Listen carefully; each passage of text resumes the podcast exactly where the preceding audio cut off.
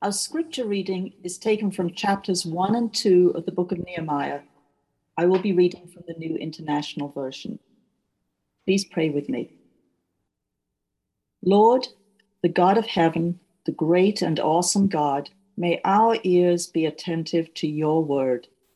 May David expound it faithfully, and may the Holy Spirit write it on our hearts. We ask in the name of our Savior, Jesus Christ. Amen. Nehemiah chapter 1. The words of Nehemiah, son of Hakaliah.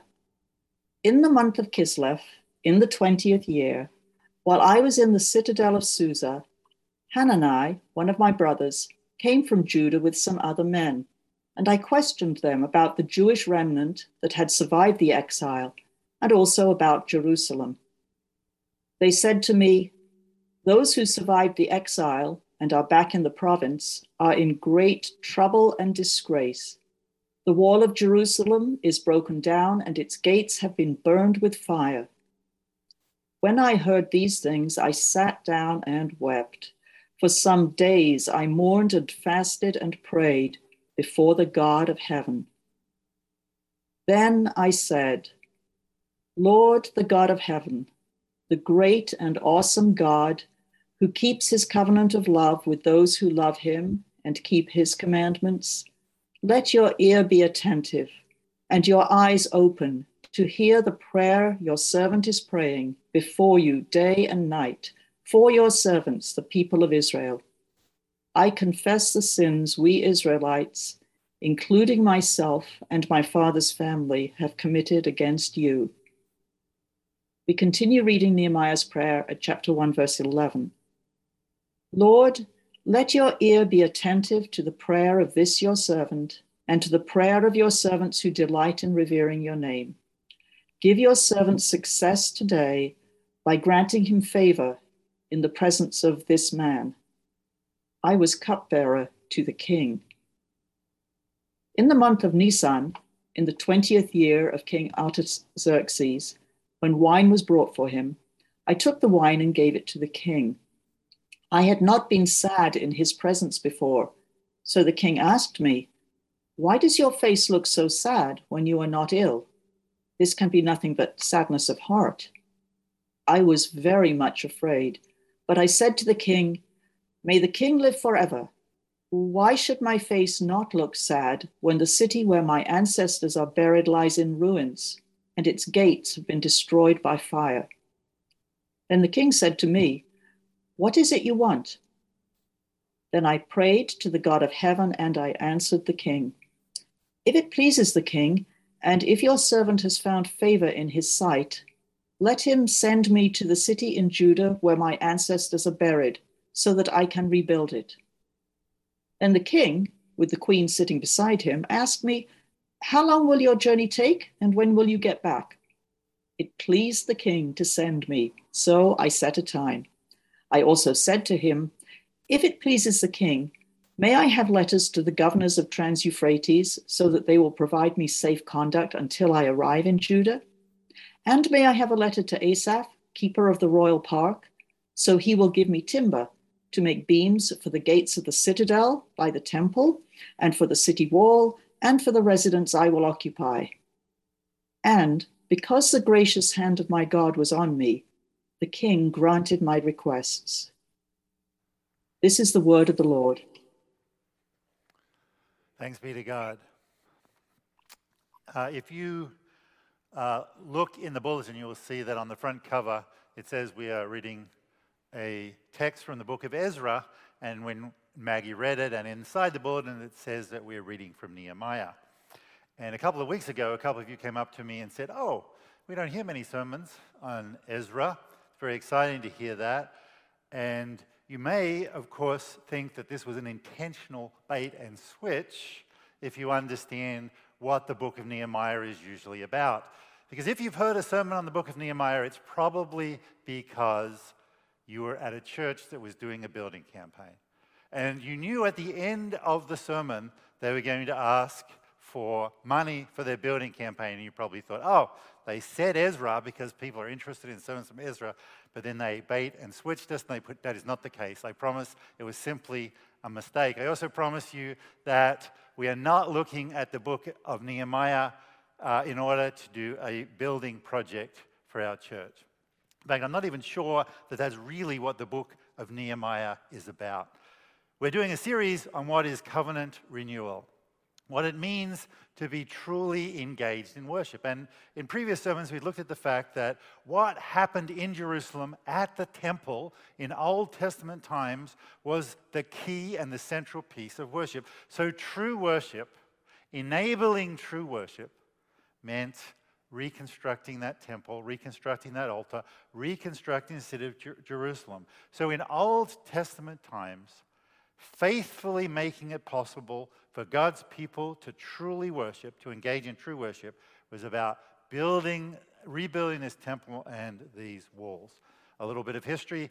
This is about 150 years after the Babylonian exile, when it, the Jerusalem was sacked, and most of the Jews were taken into exile in Babylon. It's about 70 years since the Persians sacked the Babylonians, and allowed an expatriation to go back and start rebuilding, uh, and things aren't going well. And the pattern of Nehemiah presents this cycle all the way through the book. It's a cycle which goes calamity, followed by prayerful action.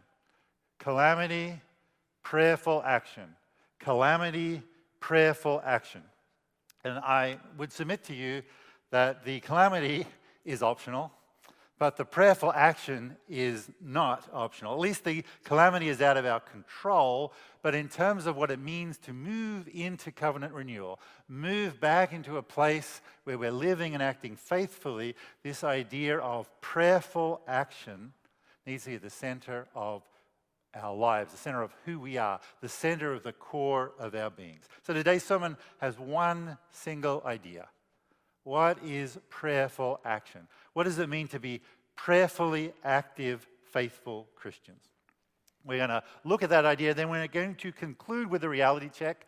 We're going to actually add a little piece of theology, which isn't talked about much, but is seriously overlooked in the church to make sense of prayer, which is this idea of hope horizons.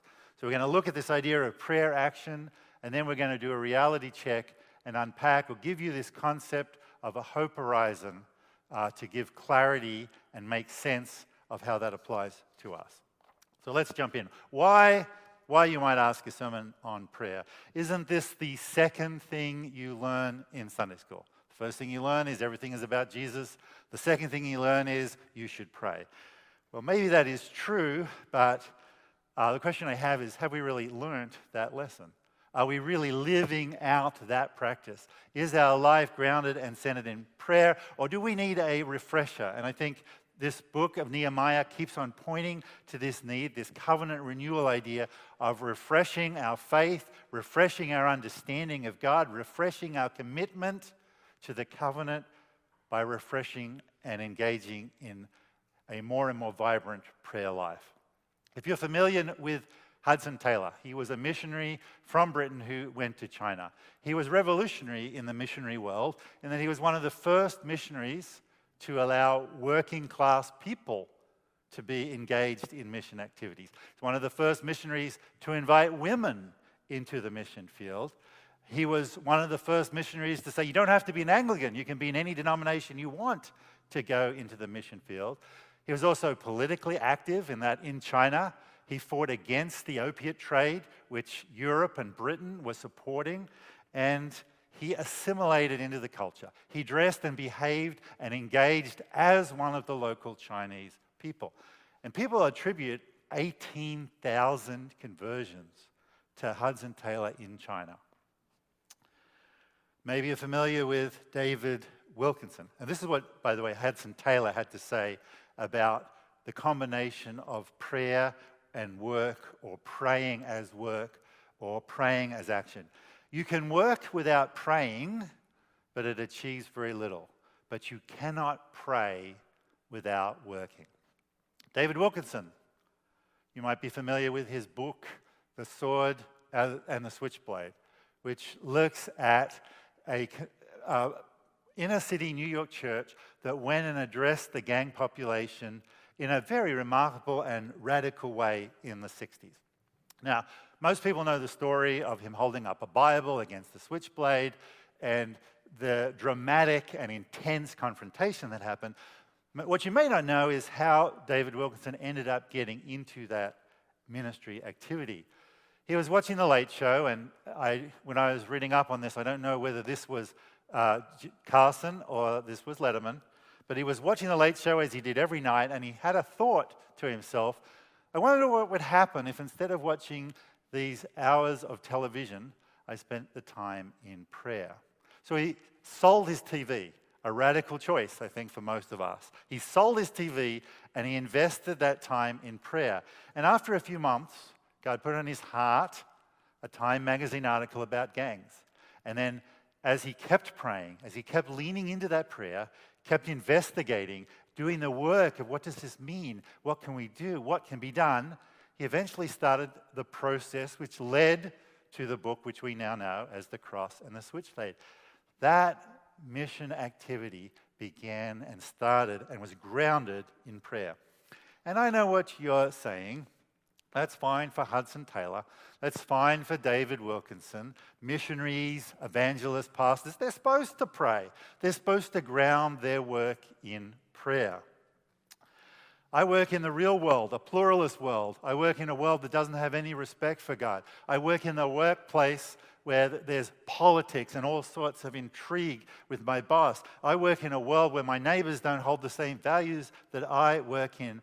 I work in the real world and I'm way too busy to pray like this.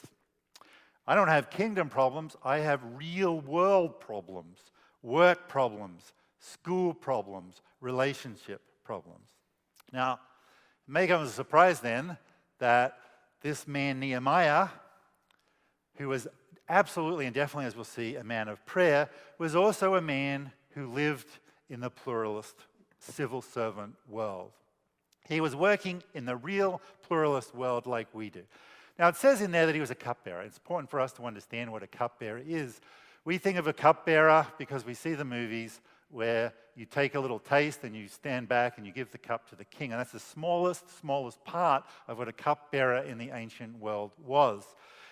Yes, he was usually responsible for all of the security around the king. He was the head of the security division for the king, but he was also someone who helped out the king politically. He gave him advice about how to do things, and he also helped him out in terms of his policy. He gave policy advice to, to the king.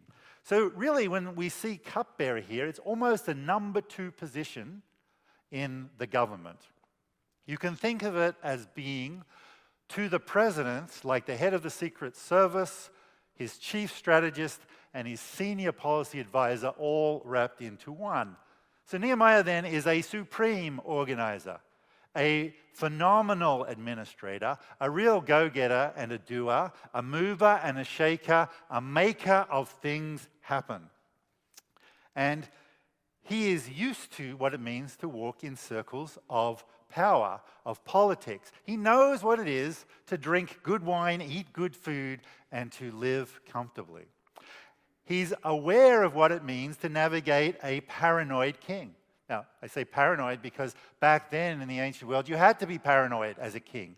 We're used to the biggest scandal in the royal family being Meghan Markle saying that someone said something nasty about her. In reality, back in the royal families of this time, you had to be worried about your own son raising up, or your nephew, or someone three times removed. There was constant intrigue and a threat to the throne. You needed to be paranoid. So Nehemiah was used to navigating a paranoid king who had just recently, perhaps five to 10 years before this incident, had gone and banned the building of any walls in any city. And why wouldn't you? Again, why would you allow people to build a fortified city when you're the king? Why would you give them a foothold of power to threaten who you were? So here we have this supreme organizer, this person familiar with power and politics, this, this man familiar with navigating the paranoid asking and looking for a way of doing something which is against the current edict of the king, of a paranoid king. So we have someone familiar with what it's like to live in the busy, complicated, real pluralist world of the time. Now, what's Nehemiah's response when he gets the news? He's sitting court, his brother and some of his friends come, and they tell him that Jerusalem is in a shameful state. It's embarrassing. Uh, that the walls that had they'd been given permission to rebuild the temple, that they'd have been burnt down. They're constantly being harassed. And uh, he hears that news while he's sitting court. He's probably got his own big office quite close to the, where the king is. These people are welcomed in. They tell him that news. And what's his response? And we read that in verse 1. Sorry, chapter 1, verse 4. When I heard these things, I sat down and wept.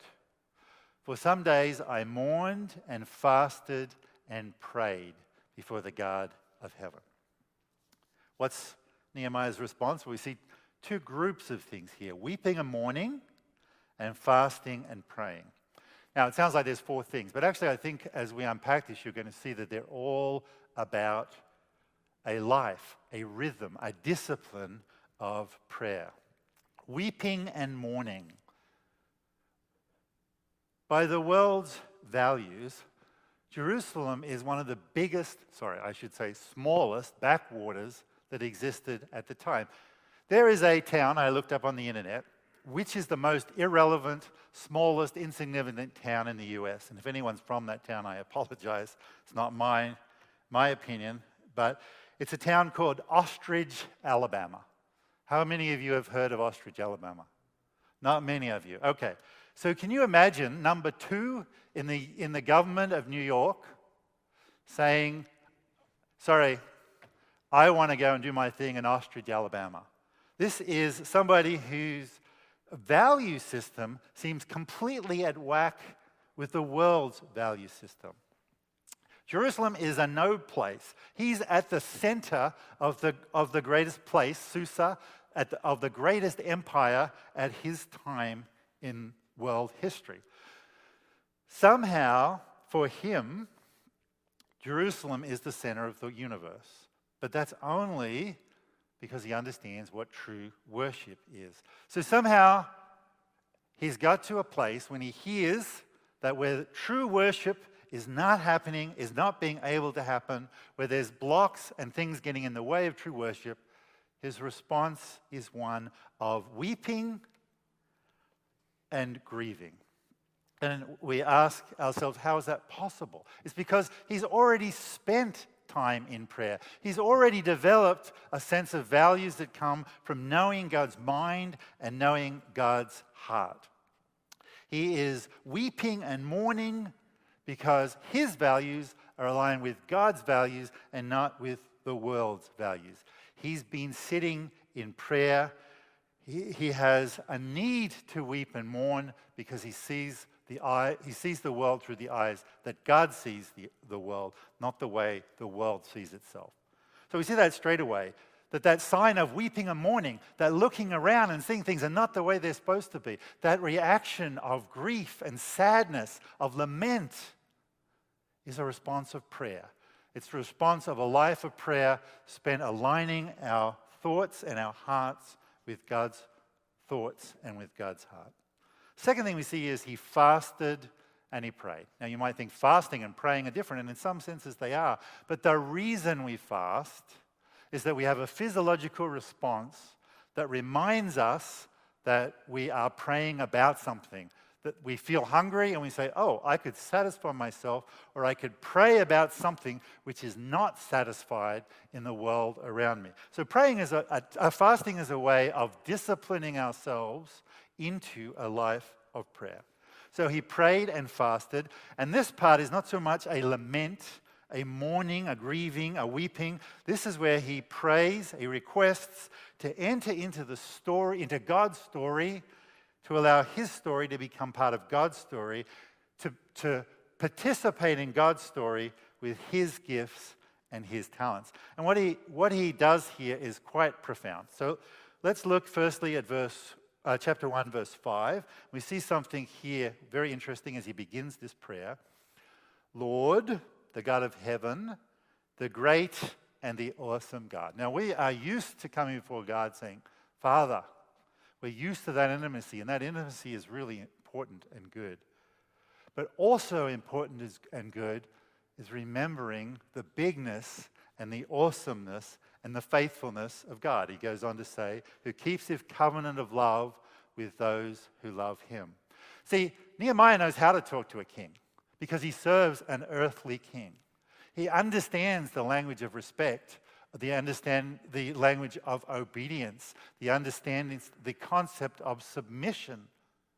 Even more so then, he sees that to not just an earthly king, but to the king of and creator and sustainer of the universe, that submission, that honor, that reverence, that respect is as important, more important than it is to an earthly king. And we see that uh, in verse 11, where we see his recognition of who he is, who God is, and who King Artaxerxes is to in relation to God. In verse 11, it says, Let your ear be attentive to the prayers of this your servant and the prayers of your servants who delight in revering your name. Give your servant success today by granting him favor in the presence of, and we don't get a big royal title here for Artaxerxes, in the presence of this man. So he gets it. Here is the chief number two head of the Secret Service, primary policy advisor, political strategy advisor to the number one person, the most powerful person in the known universe, recognizing that God stands way above that. And his faithfulness and loyalty to God transcends, doesn't contradict, but it transcends his loyalty to the king. And then we see again something interesting, because there's a word in this verse 11 which uh, we have to put together with some words in some other verses to see something quite profound here. It says in verse 11, Give your servant success today by granting him favor in the presence of this man. Today. So this today happens, if we look back in verse 1, in the month of Kislev. Now, if we go over to chapter 2, where he actually stands before the king, we see that it's not actually happening anymore in the month of Kislev, but in the month of Nisan. So, this prayer that he prayed today and tomorrow and the next day, there are four months between Kislev and Nisan. So, this daily prayer that he makes is a prayer that's done asking for the ability to stand before Xerxes and, and address this issue of what's going on in Jerusalem. The opportunity to bring the values that he has the heart and the mind of God to enter into that story in a way which is relevant in the context that he finds himself. He's been praying that for four months after hearing the news before he finally gets to stand before Xerxes. Now, could be boring, right? The same prayer again and again. How many times have you done that? I've tried it. I've got these prayer lists, right? I write them out. I have a book. How many books have I started? I pray for Haiti. I, I, I pray for world peace. I, I pray for COVID to end. And every now and again, I get this burst of strength and I pray for them again. But I treat them like shopping lists way too often. My prayer life is anemic and shallow. But this four months of prayer was not, God, help me talk to Xerxes, amen.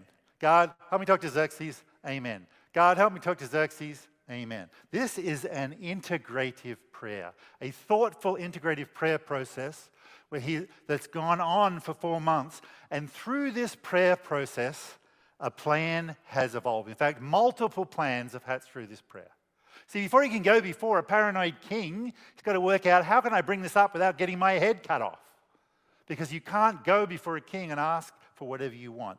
Especially, especially a paranoid king that's going to see their number two advisor wanting to go somewhere else to build a wall around a city, it's going to be a threat to Artaxerxes. It's going to be perceived as a threat. The chances of getting his head cut off here are pretty high.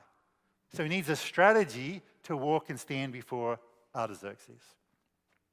That's one thing he needs to know. Plus, his friends come, his brother come and tell him, look, things are a mess.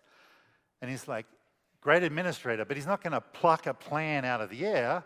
This prayerful, thoughtful process, just like Wilkinson's prayerful, thoughtful process of reading Time magazine, delving in, finding out, bringing back to prayer of God. How can I engage with these gangs? He's thoughtfully, integratively prayed and researched. And we see that because when he talks to King Artaxerxes, it's not an unstructured ramble. He knows exactly what he wants. First of all, he needs a leave of absence. Secondly, he needs to be appointed governor. Thirdly, he needs a letter giving him safe passage. Fourthly, he needs timber. This is a fully worked plan. And he only got here because over this four month period, he's praying and praying and integrating, and not the shopping list prayer. His life is his prayer and his action, his prayer and his behaviors, his prayer and his thoughts are integrated together.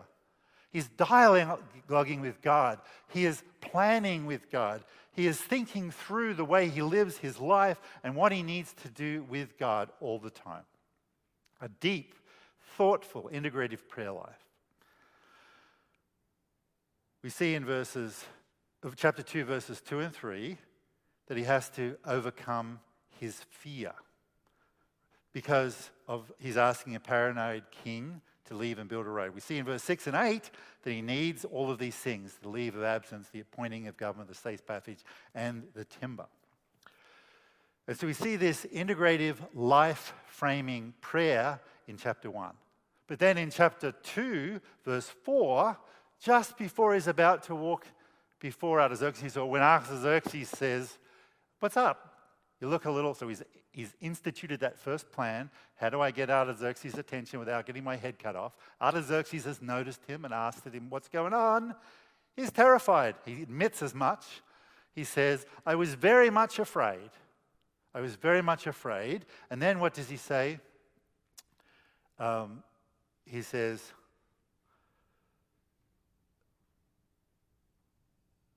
uh, but I said to the king, May the king live forever. That's his strategy, not to get his head cut off.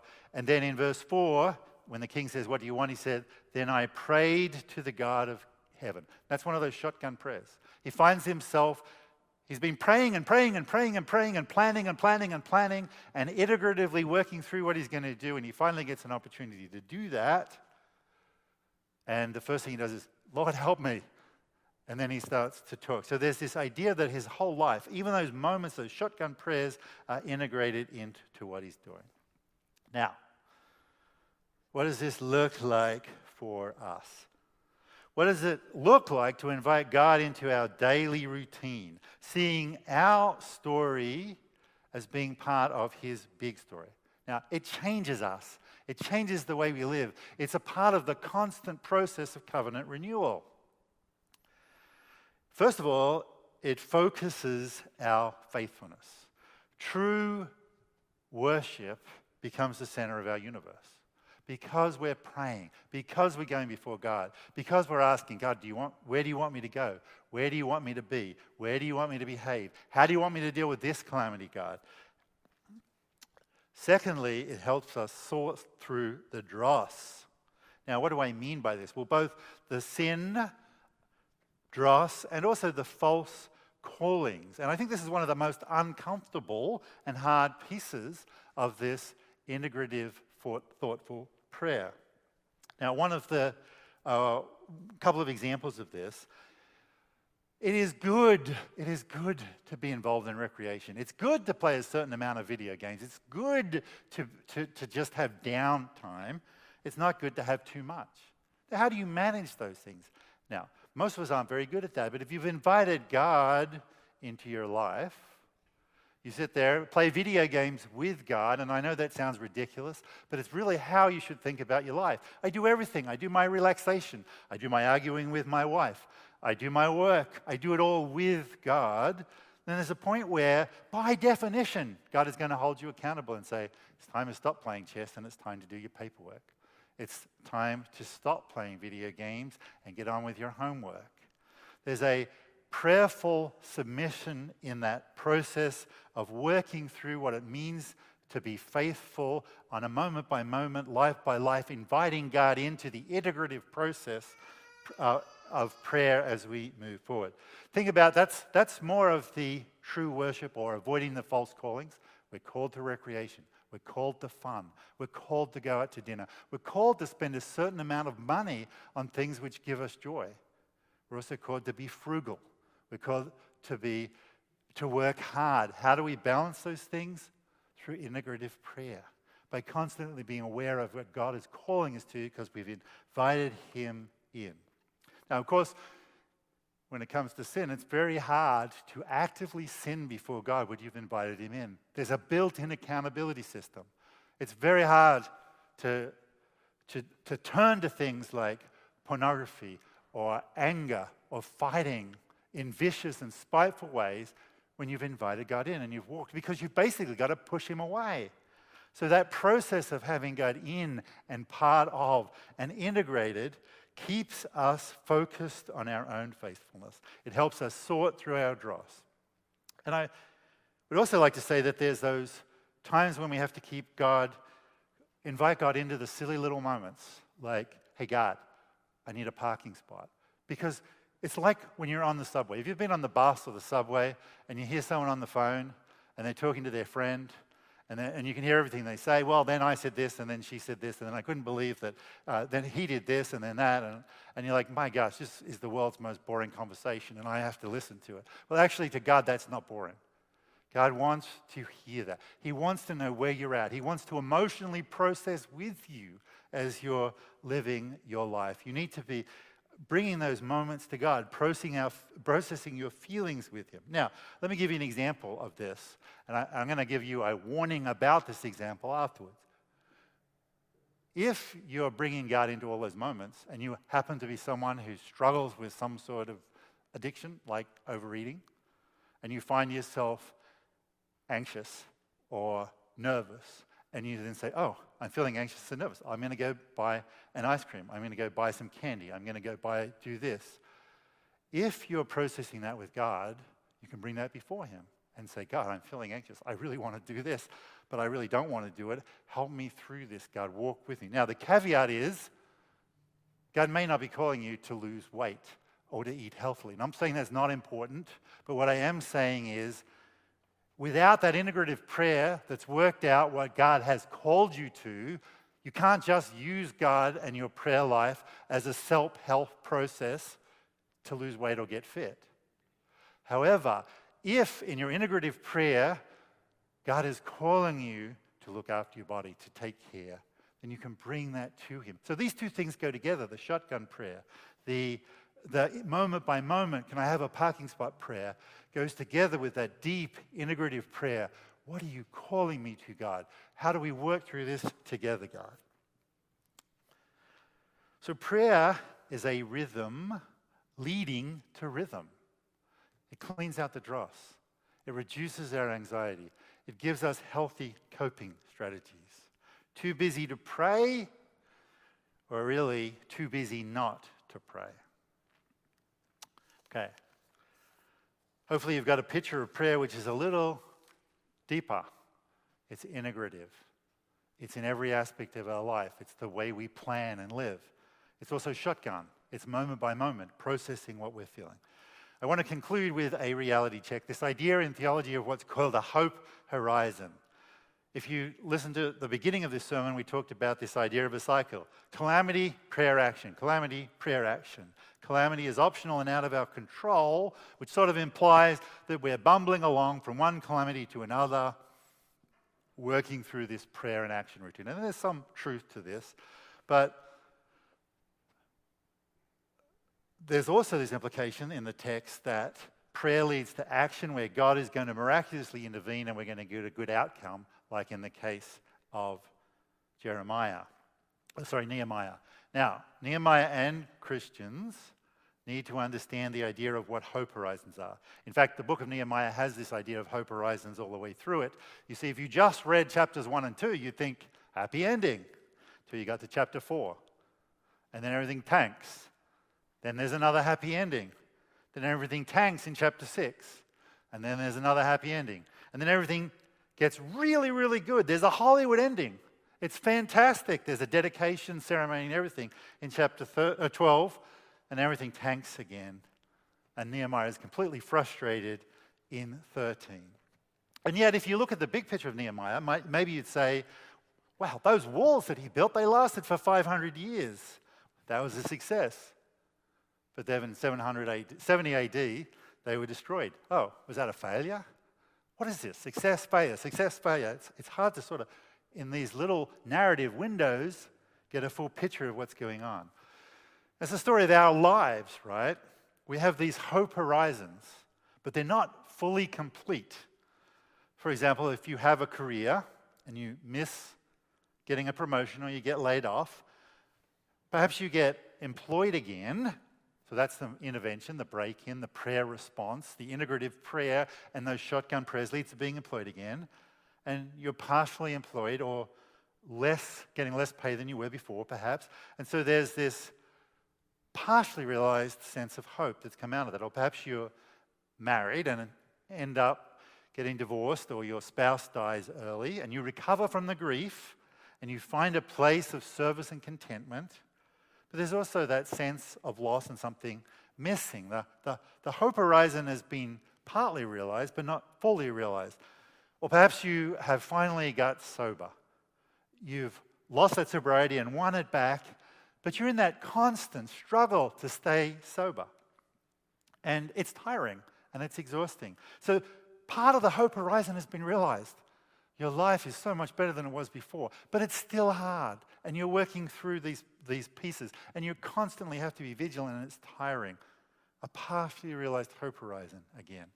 Or perhaps you have a serious mental illness, and you feel suicidal all the time, and you, you try maybe to commit suicide or harm yourself, and you finally get on good medication and you follow a safety plan and, and you're faithfully integrating all of those things into your life, but there's still a lingering depression. And so life is better and it's on track and you're functioning, but there's still a, a, a piece of depression that's sitting there and lingering. And that hope horizon is partial, but it's not complete. And we get a clue about this from Nehemiah's life from John 14, 19 to 26. This is where the woman of the well comes up and says, I can see you're a great prophet. Our ancestors worshipped on this mountain, but you Jews claim that the place where we must worship is in Jerusalem. Woman, Jesus replied, Believe me, a time is coming when you worship the Father neither on this mountain nor in Jerusalem. He goes on to say uh, that you need to worship in spirit and truth. And, and she recognizes that he's the Messiah. And we see that there is a big story outworking here. So, John 4 19 to 6, we see that the destruction after the temp- of the temple, of the temple wall, after 500 years when it's sacked, a few years after this story with the woman in the well, it's okay. There is a Hollywood ending to this story, but you have to see the full hope horizon. The hope horizon has to extend to the end of the age to the coming of Christ, to the wiping away of all the tears. So every time we integrate prayer and we work through it, and God works in that, and we experience God's hand, and we do those shotgun prayers, every time we experience that victory, that sense of faithfulness and, and working in that context where God has brought us into his story, it is a small foretaste of the big story. Every small act of faithfulness that we do helps us enter into this big story to get that foretaste of the big story. And prayer action needs to be seen and it needs to be framed through the lens of the big story. This idea of hope horizons is how we make sense of the brokenness and still hang on to the delight of faithfulness in the hope of that completed hope horizon at the end. And enjoy the small tastes of hope horizons that are before then in our sobriety, in our recovery from grief, in, in our job that isn't fully satisfying, but at least keeps food on the table, in our ability to navigate our mental health, even though it's not completely resolved. Living in this integrative, shotgun, faithful, prayerful way is at the center of covenant renewal. And this is what Paul meant when he said, pray without ceasing. So let's pray. Lord God and Heavenly Father, through this story of Nehemiah, really the great civil servant, not the great builder, the great navigator of the pluralist world, the one who shows us that there is no world that isn't yours, and there isn't any place where we can't integrate your mind and your heart into what we're doing through integrative prayer. There's no place where we can't constantly process our feelings and emotions with you through shotgun prayer. Lord, help us to see Nehemiah as leading the way not in building a building, but teaching us about covenant renewal, calling us to covenant faithfulness, calling us to experience you, calling us to foretaste the final hope horizon in everything we do. We ask this in Jesus' name. Amen.